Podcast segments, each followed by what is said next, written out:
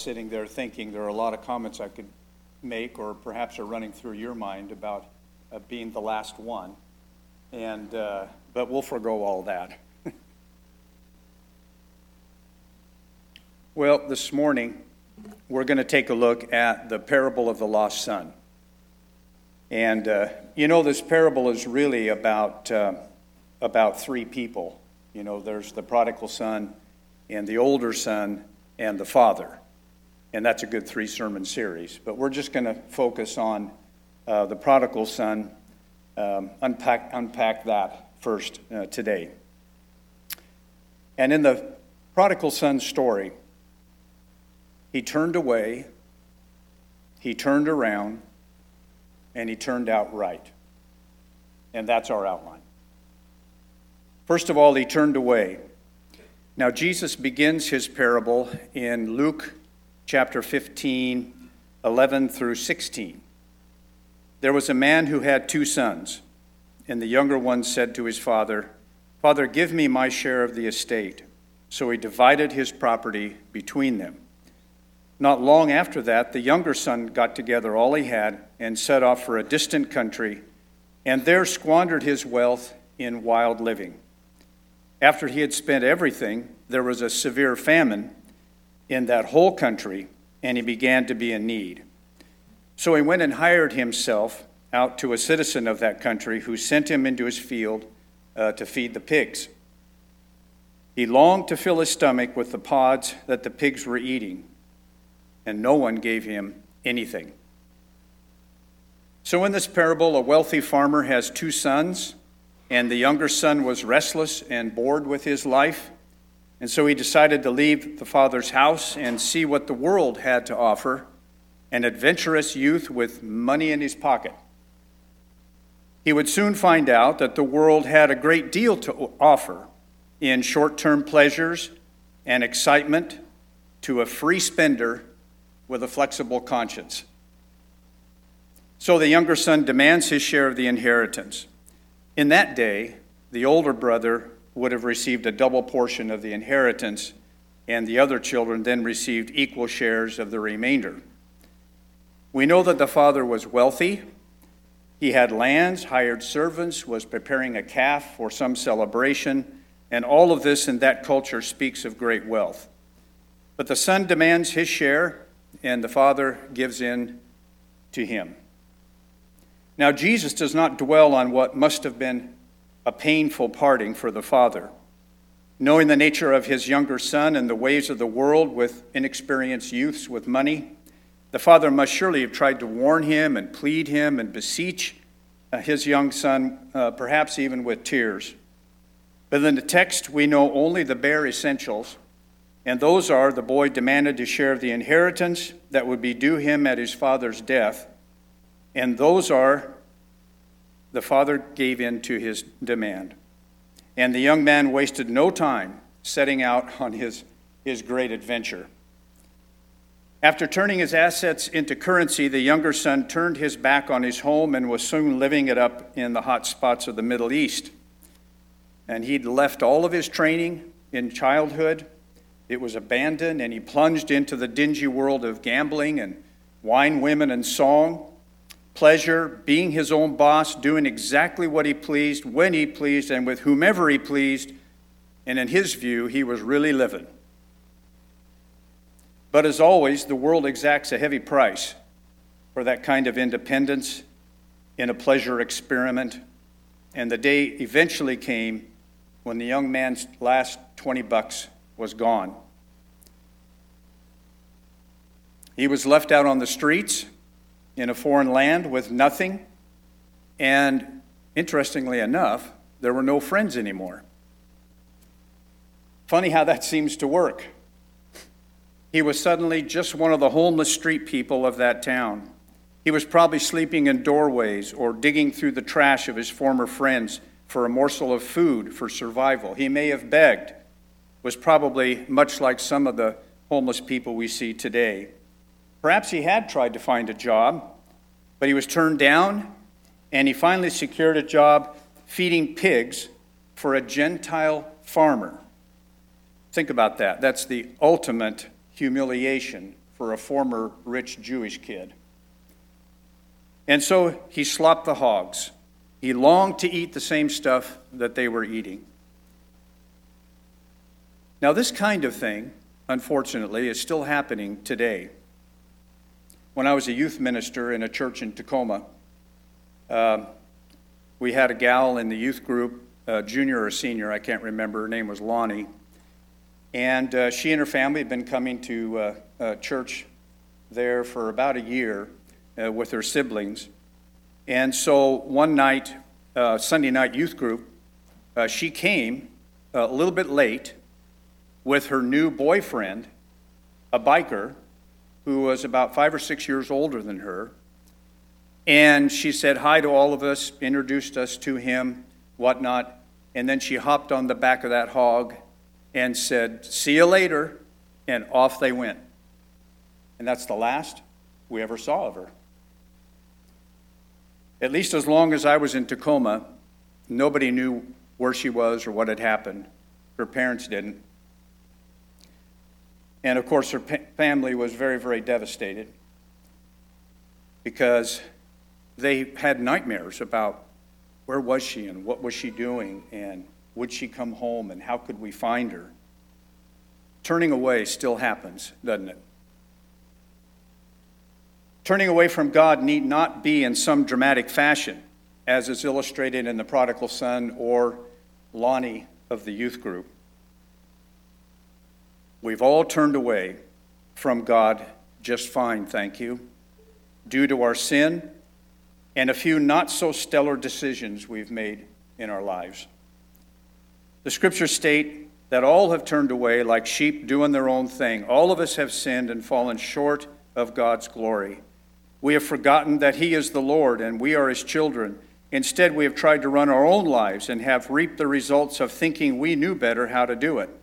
We have turned away from our Heavenly Father and have found ourselves in places that we had not envisioned, doing things that we had really not planned, and in places that have brought us pain and guilt. And so, the first point this morning is to remind us and to encourage us watch yourself. Don't turn away from the Lord. The result is nothing like what you envision, and you set yourself up for much heartache and pain. Secondly, he turned around. The parable of the prodigal son first talks about the younger son who turned away, but secondly, we find that that son turned around. Jesus continues the parable in Luke 15, 17 through 19.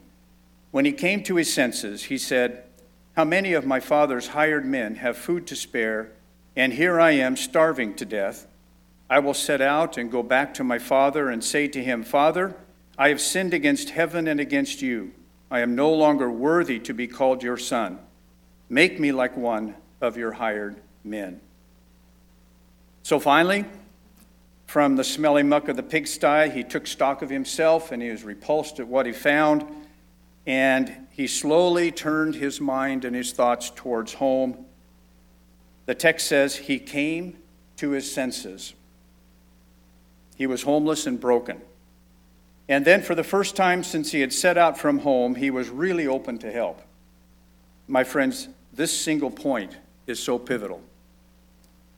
Unfortunately for our prodigal, only when all of his resources were exhausted and he had no other way to go did he turn his heart towards home, where he had the only true friend in the whole world, his father.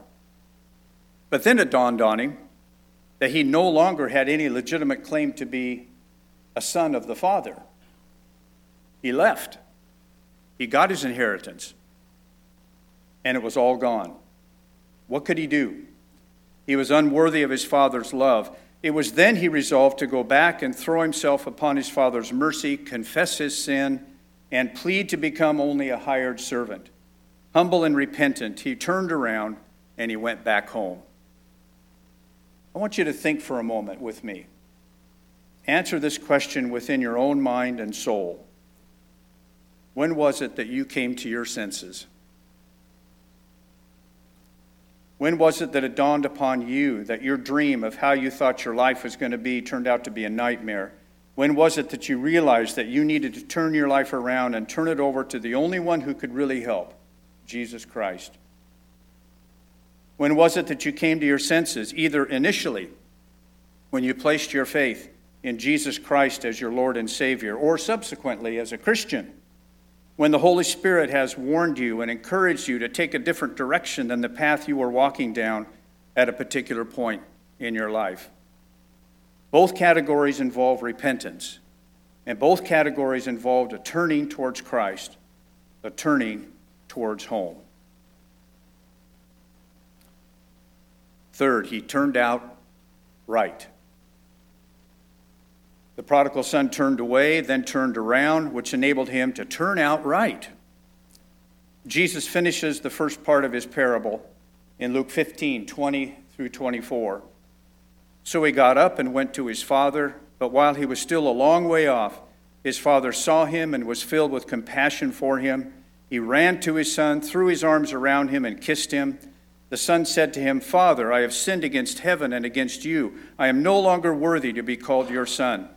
But the father said to his servants, Quick, bring the best robe and put it on him. Bring a ring and put it on his finger, and sandals on his feet. Bring the fatted calf and kill it. Let's have a feast and celebrate. For the son of mine was dead and is alive again. He was lost and is found. So they began to celebrate. The father saw his son long before he actually got to the house. Have you pictured this in your mind before? What, what that might have looked like in your head? I have many times. I speculate that many times the father probably stood at the doorway and just glanced down the road, just hoping to maybe see the silhouette of his son. Imagine his joy when on a particular day, he does see a, a silhouette of his son coming. How would you feel? He runs down the road and meets the son. And the son tries to confess, you know, Father, I've sinned against you. I'm no longer worthy to be your son. Can I just come home and be a hired servant? And he confesses to his father.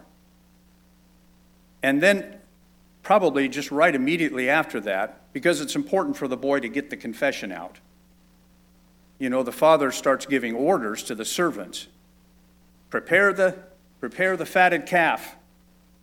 And this one that was lost has come home. And then they had a party. After the father's joyous initial meeting with the son, the father gave him four things which showed the son that he was truly home, almost as if he'd never been gone. You remember what those were? He received a ring, a robe, and a ring, sandals, and we must not forget this last part a party. And these are significant gifts. First, he received a robe. The son probably came home clothed in the rags of a slave, a down and outer, I'm convinced he didn't come home in the same clothes or the same type of clothes as when he left. But the father told his servants to fetch the best robe and put it on him. This clothed him not in the rags of his past, but in the clothes of a new man. This changes what the Apostle Paul was alluding to in his second letter to the church in Corinth. 2 Corinthians 5:17 Therefore if anyone is in Christ he is a new creation the old has passed away Behold, the new has come. For us today, this forgiveness is best initially signified by being baptized into Christ. That water symbolizes the cleansing from sin. How many of you remember your baptism? I do. It pictures the repentant heart submitting to Jesus. One comes up from the water clean and refreshed and forgiven and pure Indeed, the old has passed away and the new has come up. But a cleansing still happens for Christians who have strayed but return home. As explained in 1 John 1 9, if we confess our sins, he is faithful and just and for, will forgive us our sins and cleanse us from all unrighteousness. And so the Father bestowing the Son with a new robe is a beautiful picture of total forgiveness and cleansing of God which one experiences when he or she turns home to the Father. Second, the Father bestowed a ring on the son's finger. In that day, the giving of this ring may have very well been the giving of a family signet kind of ring. It was like giving the authority, image, and presence of the giver to the bearer. With the ring, he could act and speak with authority of the giver. The ring represented the one who gave it, and the bearer became his image, even ambassador. As long as the bearer had the ring, he, in a sense, had the presence and authority of the giver. Well, when one turns home to the Father, he or she receives something from God as a token of their relationship and presence. John 14, 16, and 17. And I will ask the Father, and he will give you another counselor to be with you forever, the Spirit of truth. The world cannot accept him because it neither sees him nor knows him, but you know him, for he lives with you and will be in you. When one comes home and turns to the Father, he or she receives the presence of Christ Himself indwelling the person. He or she will never be alone again. It is the ring of His presence. And aren't you glad? Third, the Father also gave Son sandals. As a hireling, he probably did not have shoes. He was probably barefoot. He came back to the Father shoeless. In that day, those of the household wore sandals, but servant slaves did not. Therefore, by giving the son sandals, the father was picturing his acceptance of the son back as son, not as servant. And this is exactly what our Heavenly Father does for us when we come home to Him. Galatians 4 7. So through God you are no longer a slave, but a son, and if a son, then an heir. When we return home, we become, as sons and daughters, joint heirs with Jesus. We are no longer slaves to our former life, but sons and daughters of the Father. Fourth, he received a party. Once President Lincoln was asked how he was going to treat the rebellious Southerners, the war was almost over, and the person who asked thought that he was Lincoln was going to talk about vengeance and stuff like that. And Lincoln just simply said, I will treat them as if they had never been away. In the parable, the father received the son home, and threw a party, he was accepted. Most were thrilled to see him. He didn't have to pass a test or repay the money. It was uplifting and encouraging and hopeful and happy. And that's just what those that have been battered by their own bad decisions and battered by the world need. They need a party. And I think it's wonderful to throw a type of party for those who have turned away but turned around and have turned out right. We celebrate with hand claps and cheers and well dones at every baptism, don't we? That's the start of the party. I remember when I was uh, ministering at uh, West Salem that we had uh, several baptisms in Thomas Creek. You know where Thomas Creek is? A little past Stayton. It's one of my favorite fishing places, by the way. But we uh, baptized uh, two or three people, as I recall. And then guess what? After we thumped each other's backs and all of that kind of thing, we went to Dairy Queen in Stayton. And we celebrated. We threw a party. Do you think those folks remembered that? One time we baptized a couple of people at church, and the family invited us over to their house, and we had a barbecue in the backyard. When I was a youth minister in Monmouth, we had a young man who was a student at OCE back then. You know what I'm talking about? WOU now. And, um, and after his baptism, we all went back to the church and had a pancake breakfast.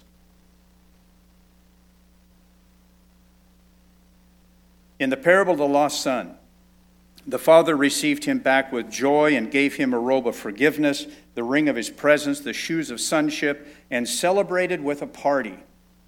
The son was home, almost as if he'd never been away. He turned out right. Well, so the lost son came home. He had turned away. He then turned around and he turned out right.